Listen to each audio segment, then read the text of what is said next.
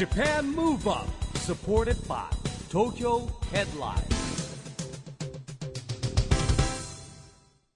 こんばんは。日本元気にプロデューサーの一木広治です。ナビゲーターのちぐさです。東京 FM Japan Move Up この番組は東京から日本を元気にしようという東京ムーブアッププロジェクトと連携してラジオでも日本を元気にしようというプログラムです。はい、また都市型メディア東京ヘッドラインとも連動していろいろな角度から日本を盛り上げていきます。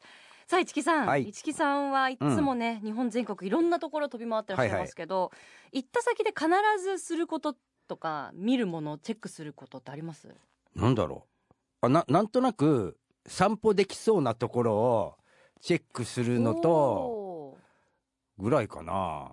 あの、うん。歩く？で散歩するとこチェックして翌朝ちょ朝とかっとウォーキングしたり、うん。そうそう。したいなと思って。でチェックするけど毎回やってる。え わけでことはない。ではないんですね。はい 実は、どね。はい。チェックしただけでちょっとなんか気が済んじゃうみたいな。大きな海が近くとかなんかこう自然があるとこだと本当に行くんだけど街中だとまあいっかと思って。あーなるほどね、うんでもなんか行く先々でね、うん。お散歩スポットチェックするのいいですよね、今夜のゲストはですね地元熊本を愛する EXILE NESMITHさんの登場です。熊本にもたくさん素晴らしいお散歩スポットありそうですね、うん。いろいろ伺っていきましょう。お楽しみに。Japan Move Up supported by Tokyo Headline。この番組は SDGs ピースコミュニケーションに取り組む東京ヘッドラインの提供でお送りします。Japan Move Up それでは今夜のゲスト EXILE NESMITHさんです。こんばんは。こんばんは。よろしくお願いします。よろしくお願いします。お久しぶりです。お久しぶりですよね。少しお久しぶりな感じそうなんですよ。ね。はい。前回が2022年5月うん。ご登場だったので、結構早い2年です弱？ねね経っててその間にはねすみさんうんご結婚もされて、あありがとうございます。ありがとうございます。はい。なんで前回ご出演いただいた時は本当ご結婚半年前とかほやほやですね。直直前そうですほやほやね。になる直前か。なんかまああのー結婚も不思議なもんですね。なんか自分がするとはみたいなところもありましたけど、やっぱりこうメンバーであったり近い人間もうん。やっぱそういう風に増えてきてるっていうところでまあ意識するところもあって、うん。まあ自分も家族を持つっていううん。ことになりまして。うん。でもなんかすごく妻とはまあ妻も音楽をやってる人間なので、なんかそういう、あのー支え合ったりっていうか、うんなんか情報交換したりとかっていう存在ですごくあの支えになってますね。ーなるほど。はい。素晴らしい。あトロンボーンです。はい、そうです。かっこいい。ありがとうございます。本当お仕事もプライベートも充実されておとん。でもないです。ありがとうございます。くしてらっしゃる中ありがとうございます、お越しいただいて。昨年は EXILE THE SECOND としてホールツアーを開催しましたね。初のホールツアーを。初だったんですよ初ですねね。それまではセカンドとしてはアリーナツアーを2回回らせていただいて、うん。まあコロナの状況もあったんでできなかったライブだったりとかもあったんですけど、うん。まあ配信ライブとかうん。もやりつつ、まあメンバーの脱退引退もあって5人になって、まあまずは常日頃応援していただいてるファンの皆さんに、まあ、感謝を伝えに行こうっていうことで、まあ昨年はより近い場所でっていうのでうん。ホールツアーを、えー計画して回らせていただいて、うん。その時にあのー僕らのライブが、えー昨年の LDH の興行の中で声出しだったりとか解禁されたライブだったんですね。なるほどね。うん。で久しぶりになんかこうコールレスポンスがあったりだとか、うん。なんか僕らがこうパフォーマンスすることに、ファンの皆さんがこう反応してくれるだったりとかっていうのがすごく久しぶりに感じられるツアーになってて、なんかすごくあライブってこうだよねっていうのを僕らも改めてうん。感じたツアーになってましたね。えーなるほどね。うん。あやっぱホールってでも音の聞こえ方とかやっぱすごくはい。いいってアーティストのうん。方おっしゃるじゃないですか。なんかそのなのでそうですね。すごく音にはこだわって、うん。あの作っていってましたねだから今まではそのアリーナでスケール感だったりとか、演出構成とかっていうので、うん。迫力みたいなものをこう目で見てうわってこう思っていただけるうん。ものを作ってきましたけどホールとなるとまたそこはもっとこう緻密うにん。音楽的にこう見せていくっていうのをすごくあのみんなでは話しながら作ってったうん。ライブでしたね。意外と新鮮に感じられる部分も多かったんですかね近いっす。とにかく 近い。ねとにかく近かったですね本当そうですよね。最前列のお客さんとかもバッチリ顔もまあもちろん最前列じゃなくても結構後ろの方まで もう普通に手届くぐらいな。前の方まで。すごくちょっと感動した話が一つありまして、前から2列目に、うん。そのお子さん連れのお母さんがうん。いらっしゃって、うん。なんかたまたまあの、えーライブの裏側をこう撮っていただいてるカメラマンさんが会場の外でうん。インタビューをしてたみたいなんですけどその子の名前が女の子の名前がレイちゃんっていううん。子で8歳ぐらいだったかな？5, ん？5歳？6歳ぐらいか、うん。あのー僕らの曲で「レイ」っていう曲があってあお母さんが、うん。そのお子さんがまだお腹の中にいる時に僕らのライブに来てもらって「レイ」っていう曲を聴いてあ生まれてくる子に「レイ」っていう名前をつけようっていうのでへ来ていただいてそこから5年6年経ってお子さんと一緒にそのレイちゃんと一緒に来てくれたっていう。はあすごい。あのーすごい。あうん。僕たちってこれだけ、まあ、長い時間、うん。そのグループとしてもやらせていただいてるっていうこととあの人の人生にこういうふうにうん。関わってるんだっていうのですごく感動したっていうことが、なるほど。ありましたね。うん。セカンドの皆さんがいなかったらレイちゃんはきっと別の名前になって名前になってたかもしれないです。名前が違うと多分またなんかねきっと人生でなんかきっといろいそろ変わってくるだろうし、うん今のレイちゃん本当にその曲があるからあるレイうちゃんですよね。本当普通に普通にというかその MC でその話をしてる時に、うん。もう僕らもいい年なので おじさんたちは ちょっと類線緩くなっちゃって、あは改めてなんかねそういうのあると素晴らしいお仕事にい、いやーそうですね。はいきっと思わされますね、うんうはい。ーんそして、えーネスミスさん、はい。ソロとしてはまたミュージカルでもお忙しくありがとうございます、うんはい。されてて、ラグタイムにはい、出演されました、うん、えー第31回読売演劇大賞で優秀作品賞受賞ってあありがとうございおめます。でとうございますありがとうございます。おめでとうございます。いやーこれはあの僕個人だけでは絶対無理なことでありますし、そのカンパニー自体がすごく、まあ、題材がやっぱりすごく難しくて、うん。僕個人で言えば父親の方のルーツになるような、うん。そのブラックカルチャーのやっぱりこうなんていうのかな。まあ今でもこう続いてるような差別であったりだとか、うん。いろいろこうそういった難しいことがテーマになってる作品だったので、自分たちでどういうふうに表現しようかっていうところで洋服衣装で、えー人種をこう分けてこう、うん。分かりやすく見えるようにしたりだとかあとは本当に楽曲も素晴らしい楽曲がたくさんある作品だったので、なんかそういう自分たちとそういった作品のテーマだったりとか音楽だったりとかっていうのがすごく総合的に、うん。あのー見ていただいた方にこう評価していただいて今回賞をいただけたのでちょっと前もその共演者とちょっとお酒飲みながら、うんやばくない？っていう話を。もう俳優ですねもう。いやー恐れ多くも、う。んただ本当にすごく、まあ、40歳っていう自分の年齢のタイミングでこういった作品に出会えたことは、うん。何かこう運命的な、あのーものを感じますね。うん。月末にまた最優秀作品が決まるんですよね。2月末に決まるっていうのを伺ってるので、いやーまあどうなるかまあ本当にこうノミネートされてる作品もすごく素晴らしい作品がたくさんあるので、今こう日本人がこういう立場でこの作品をどういうふうにこう表現したかっていうのをまた見ていただけたらなと思いますね。はい。うんあの確か前々回の時ですかねいらしていただいた時ちょうどはいピーターパンミュージカルされてて、あはいあのフック船長のポーズで一緒にお写真撮らせていただいたのすごい覚えてるんですけど、あ結構前だよねあれね。あれが2019 2019年とかですよね。であの今回のこの「ラグタイム」もそのピーターパンで演出をしていただいた藤田俊太郎さうん。んからのお声掛けがあって参加させてうんいただいたので、うん。僕にとってはすごくあのあのピーターパンで藤田さんと出会えたことだったりっていうのがこうまあ縁というかううんん。すごく自分の今の新しくこういうふうに表現していきたいっていうことを、えー一緒に協力してやっていただいている方との出会いだったなと思ってますね。うん。ミュージカルで何か学んだことだったり気づかされることってありましたか？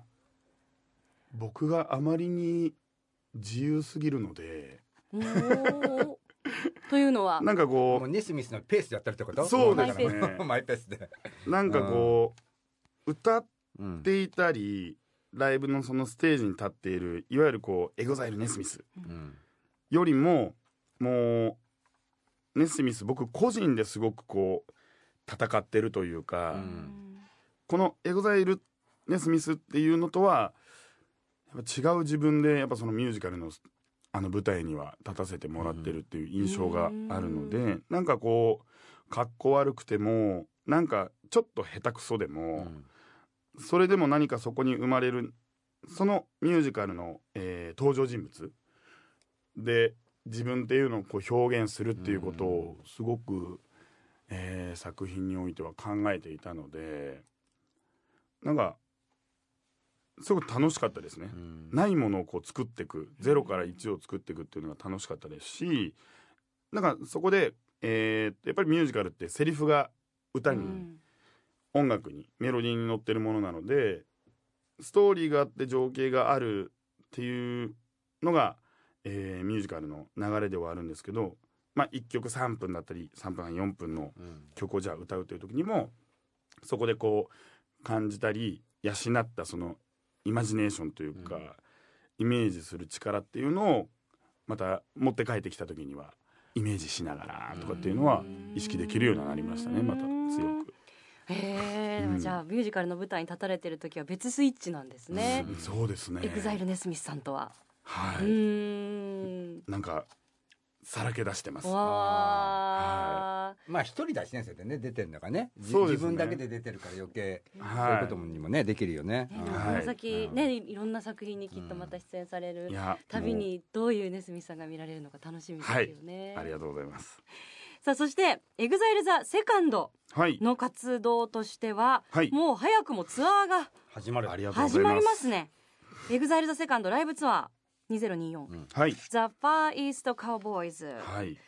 今回はアリーナツアーしかも6年ぶりと六年ぶりです。はい。あの ROUTE 6.6という、うんえーツアーぶりのアリーナツアーで僕たち的にもよしやっとまたここに帰ってこれたっていううん。思いがすごく強くて、うんで先ほど話したそのホールでは結構音楽性だったりとか、まあ、距離感だったりとかっていうのを意識してましたけど改めてこのアリーナでやるっていうなった時に昨年こう表現していた、まあ、楽曲のうん。色だったりとかうん。構成だったり演出だったりっていうのをやっぱりまあスケールを大きくできるので、あじゃあもっとこの曲こういう風に見せたいよねっていうプラスアルファを今考えながら絶賛リハーサル中うで。ん。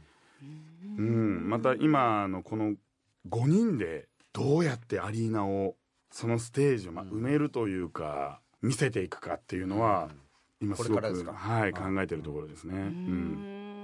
ん楽しみですね、はでも本当それぞれのねあのホールの良さもありますしアリーナならではのはい、良さもあるので、あ楽のしみだな今ここだからでちょろっとだけお。ちょろ話せるというか感じで言うと、ええ。僕なんかするみたいです。えへ なんだ？っていうだけ言っときます。ーなんかするって僕なんかするみたいです。わざわざ言ってことは歌う以外にやるってことだよね。そうですよね、僕何かするみたいです。あそはい。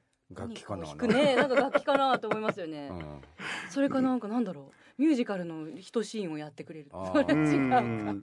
なんかこうねいろいろ持ってますからねみんな。ソロでねソロでネスミスタイムがあってもタイム。一人ミュージカルがあったりうん。あうん。オリジナルミュージカルルタイム。なるほどなるほど。ネスミスタイム、うん。ちょっとそれはライブ見に来ないとわからないと。多分見れないものだと思うんで、はい。はぜひあの見てもらえたらなと、はい。見に来ていただいたらなと思います。はい、えー、3月7日はい、からですね、えーはい。マリンメッセ福岡から始まりまして、5月まで、はい、えー、の予定ですね。最後今が三重県。ね。はい、5都市9公演おになってるので、だいぶこうコンパクトに、うん。結構あのー密度の高い形でツアーを回らせていただくので、うん。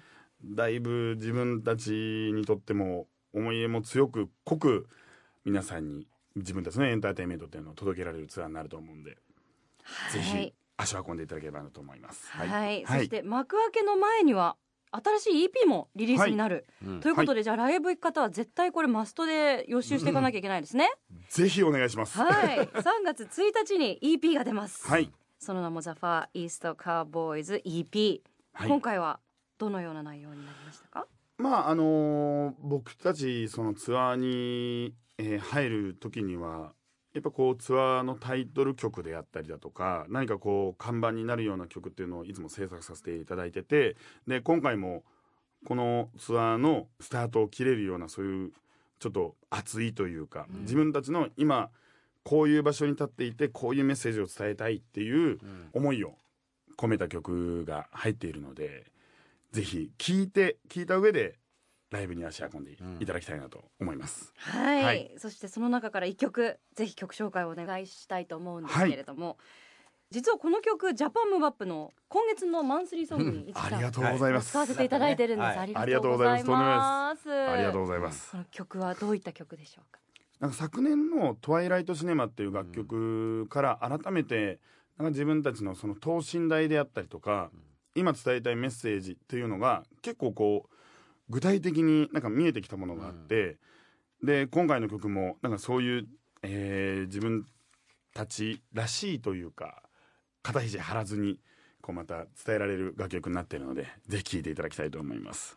では曲紹介をお願いします。はい。それでは聴いてください。EXILE セカンドで「ウィナー Japan Move Up 曲は EXILE The Second 3月1日にリリースになる EP The Far East Cowboys から「Winner」でした。ありがとうございます。でちょっと曲かかってる間もねお話ししてたんですけど、うんはい。なんか本当大人の色気というかなんだろうか渋さというか今のザ・セカンドの皆さんならではのなんかうん。良さがすごい詰まってる気がして、改めて自分で聞いてもやっぱこの年齢になってやっぱそれなりにやっぱ時間とキャリアをこう積んできたから、うん。やっぱこのスタイルだったりうん。その歌のアプローチができるなーっていうのをうん。今客観的に聞いてて感じてましたね。はい。なんか例えばこれがね、うん。もっと何年も前はい、だったら。だともっとこう前のめりになんかこうちょっとその音楽的に言うと走って歌うというか、うん。そのテンポよりもちょっと前目になんかこうリズムを取って歌ってたりだとか、なんかもっと声もなんかこうパキパキっとこうしてるような歌い方をしてたかもしれないなっていうのは聞いてて感じたので、うんうん。やっぱり今の自分たちなりな歌のアプローチっていうのができてる楽曲になってるかなと思いました。ねえ、まあでもほら東京マラソン2024そうそう。ありがとうございます。そうなんですよ。なんでこの曲ねね。今のはい。皆さんのね感じに合ったテンポうん。の曲っていうお話ありましたけど、ぜひあの東京マラソン走る方これテーマソングぜねうん。オフィシャルイメージソングになってるんで。マラソンですか、うん。僕あの以前あの熊本マラソンのシティマラソン3キロとか4キロ。あそれでだいぶ来てました。なんか42って走るのやばいなって思いました。いやだからさ併設してさ5キロとか10キロのもあるんだよね。はいはい、まあでもそうで42キロってすごいよね。42キロすごいですね。いつか挑戦したいと思います。ねいつか。あれテレビで見てるとゆそんなに速く感じないんだけど実際見るとめっちゃ速いんだよねめちゃくちゃ速いですよね。やっぱこう時間内にうん。あのその距離距離にこう到達しないとっていうのがあるじゃないですか、うん。なんで4時間5時間走ってるのもなかなかだなと思うんで。いやそうよ。東京マラソンでも一定の時間で切られちゃうから、ね、切られちゃいますよねあの迎えに来てこう、迎えに来てバスに乗って帰ってくるんだけどさ、ちょっとそれは準備して。うん、ねいつか走りたいと思います、ぜね。ひ、でも今年はオフィシャルイメージソングにウィナーなってます？んで、ぜひ参加される方はこの曲聴いてテンション上げていただいて、よろしくお願いしご自分のいいテンポで満足ではいきるランができるようにお祈りしております、はい。そしてこの曲が入った EP は3月1日リリースなんですが、はい。6月にはまたさらにアルバムもリリースになるんですよね、はい。はい、ありザ・がとうございます。ファーイースト忙しいねカウボーイズもうその名も。本当ね、うん。いやもうあのーアルバムもあって。昨年がその「トワイライトシネマ」という、まあツアーがあっての楽曲をリリースさせていただいたので、またこうセカンドがこういうふうに動いてるっていうのをこう皆さんによりうん。熱いうちにうん。お届けしたいということでそれも予定しているので、うん。ぜひ楽しみにしていただければなと思います。はい、はい。楽しみにしています。今夜のゲストは EXILE ネスミスさんです。後半もよろしくお願いします。よろしくお願いします。お願いします。ネスミスさんは熊本大好きで、い、つもね番組でも熊本のいや地元愛をいやさっきもレギュラー番組がまだやってるっていうのはね、はいすごいよね。もう何年です？えー、と2019年からうん。始まってるので今5年目で、うん。はい。だってほらあの熊本の子たち夢の課外塾とかもやったよね。はい。ね。うんはい。でよく僕らも一緒に熊本一緒に行って、はい。今でもね僕らもほらくまモン夢学校があるからたまに行くのよ。ああありがとうご小山ざいます。くんどさんと一緒はいにやってるんで、で今度ねまたこの僕らがやってるはい。子供が集まるさ国連を支える世界子供未来会議っていうのがあるわけ。はいこれはさ世界の子供たちが集まって話し合ったやつをニューヨークの国連に持ってくんだけどそこにいろんな地方の代表の子たちが集まってくるわけ。はい。で今年から熊本も参加することになったの。ああそうなんですね。熊も夢学校が一緒にやろうってなっておおやるんですよ。えっと僕行かせてください ただ熊本でやるときにちょっとはい。おお声掛けしますよ。いやぜひ。行かなきゃいけないんで。なんかこう僕もあの番組をやっていて、うん。まあ、九州えーのアーティストもそうですし、その熊本出身の若手のアーティストの子とか来てくれるんですけど、なんかこう自分も17歳で東京に出てきて音楽このお仕事を始めさせていただいてっていうことがあったのでなんかこう伝えられることとか、で逆に今の世代のその17歳18歳うん。から僕音楽やってるんです私やってるんですっていう子たちのん。なんかこう話を聞くのがうん。すごく楽しくてすごく刺激的ですし、今の子はこういうふうに考えてるんだって、もうここもう何年もまあそれこそそのインターネットっていうのがうん。やっぱりこう発達してからの、えー YouTube であったりだとか、いろいろ動画サイトやらなんやらいろいろこう情報を若いうちにキャッチできる子たちが若くしてじゃあリリックを書いてラップやってますだとか、こういう音楽やりたいんですってもうすでに自分の形を持ってたりとか、自分たちの若い時にはないものをやっぱ持ってる子たちが多いので、その話を聞くのがすごく楽しくて。なるほどね、うん。えなんで僕が今できることはその番組を通して一人でも多く彼ら彼女たちの音楽思いだったりっていうのをうん。こう発信してうん。知ってもらえるような場所を作るってーいうのがん。今すごくあの、まあ、尽力してるというか。うん。でその番組タイトル自体も「ネスフェス」っていうそのフェスっていうのを掲げているのでいずれはそういったもうリアルフェスをうん。やって、そういう子たちが一日でも早くなんか大きいステージに立つような経験をうんできるようなうん。場所が作れたらなっていうのはすごくねまあ、思って熊ますね。本今すごいですよ。あのほら、うん。台湾からあのい。半導体の工場来てすごいんだよ今。TSMC が熊本ってはい。どんどんどんどん人も増えてるし、うん。元気だよ熊本この間久々行ったけうど、ん。まあ、食べ物も美味しいしね、はい。ねえ。あのさっき話してたんですけど市木さんお散歩趣味で、熊本でおすすめのお散歩スポット。熊熊本城はでもあれ街中かなんかなるべく自然の方がいいんですって。あ街だとなんか自然の方があんまり。じゃあ海だったら海とかさだから、はいはい。俺お城好きだからお城とか公園とかがあると公園とかああなるほど。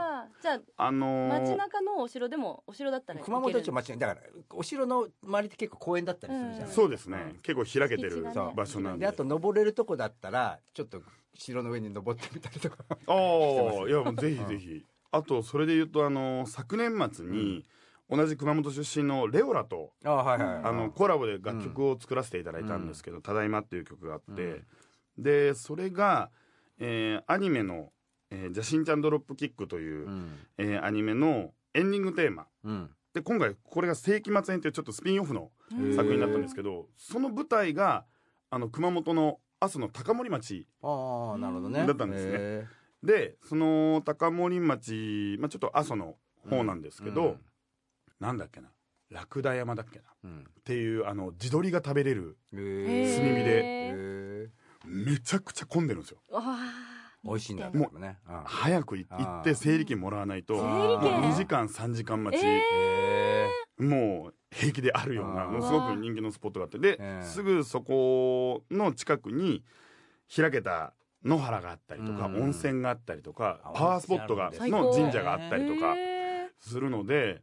まあそこちょっと早めに行って整理券もらってまあじゃあ1時間待ちか2時間待ちかって言ったら温泉入ってその温泉入ったりとかゆっくり。最高だね最高ですね回ってっていうののはいかがでしょう市木おさん。ねちょっと調べてプレゼンすごいいいのいただきました。大好きだから、はいちょうどいいよね待ち時間で温泉入っいちゃうやもう本当にぜ最高です。よ よかった。ひ行っていただきたいと思います。目の輝きがすごい今市木さん。キラキラして。いやよかっ熊本結構行ってる今俺ネスミス話が思い出してきた。あの、うんソフトバンクホークスほら工藤監督の時に、始球式ねネスミスあがやるんで、俺そのためだけに熊本行ったもんあよく投げさせていただきました。あれはいや工藤監督いて、うん。ネスミス始球式やるっていうからうんそれ見に行ったもん俺はちょっとわざわざ。天気にはちょっと恵まれなかったので、ねね。あの僕始球式、うん。あのマウンドから投げたことがなくてボールを、はいはいあ練習ができなかったんですよ。あーそうだ。なんでもうイメトレだけであの マウンドに立ってました、えーでどうだったんですか？あのいやもーちろん届いてはいるじゃん甲斐選手が取っておお素晴らしい。捕手が取ってくれたんですけど、素晴らしい。すごいなんか落ちる球投げるんですね。ってめっちゃ褒められました、素質あり。落ちる球ってか球は落ちるからね。ね。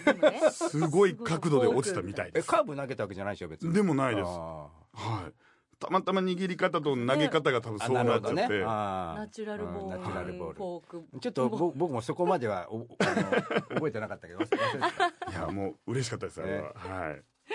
ありがとうございます。まだまだお話伺っていきたいんですがあっという間にお時間が迫ってきてしまったのでじゃあ最後に、はい。えー今年ねまだ始まって1か月ですけれども、うん。今年2024年なんかプライベートでもお仕事でもこういうことやっていきたいなとかチャレンジしたいなっていうことがあれば、ね。やっぱりこうちょっとね年一でっていうのはなかなか難しいことかもしれないんですけど、やっぱ昨年やらせていただいたミュージカルっていうのが、自分のまたなんか40代になって新しい表現方法というかセカンドキャリアっていうようななんか自分の今までこうやってきたこととは違うステージだなっていうのを感じてたので、まあ今年もしできればまた一作品うん。出たいですしまあ来年再来年以降もやっぱそのミュージカルっていう表現方法を自分の中では発信していけたらなと思ってます。楽しみにしています、はい、えーまたぜひスタジオにも遊びにいらしてくだありがとさい、うございます。今夜のゲストは EXILE ネスミスさんでした。ありがとうございました。ありがとうございました。Japan Move Up ここで都市型メディア東京ヘッドラインからのお知らせです東京ヘッドラインのウェブサイトではウェブサイト限定のオリジナル記事が大幅に増加しています。最近の人気記事は GENERATIONS の片寄涼太初尽くしの HiGH&LOW 舞台で悩み刃を交わし歌う。鈴鹿央士竜を描いたらミジンコにアメリカ印象派絵画に感激しつつ自身の絵心は皆無。 EXILE TETSUYA 素敵なスタートの日。ジェネレーションズ中塚小森と EXPG スタジオ船橋開校で会見。堂本光一 SHOCK 閉幕。最後に盛大な花火を。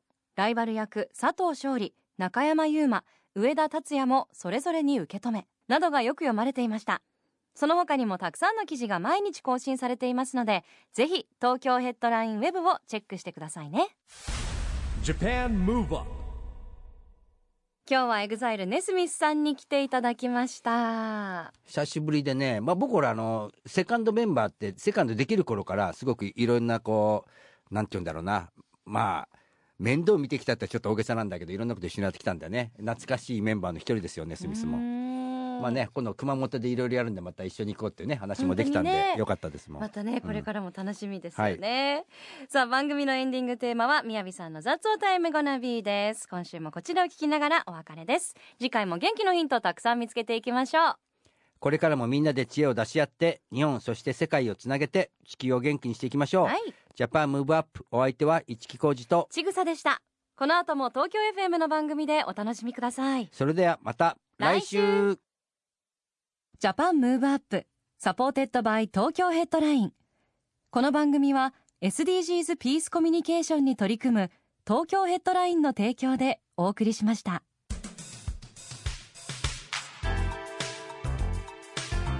Japan Move Up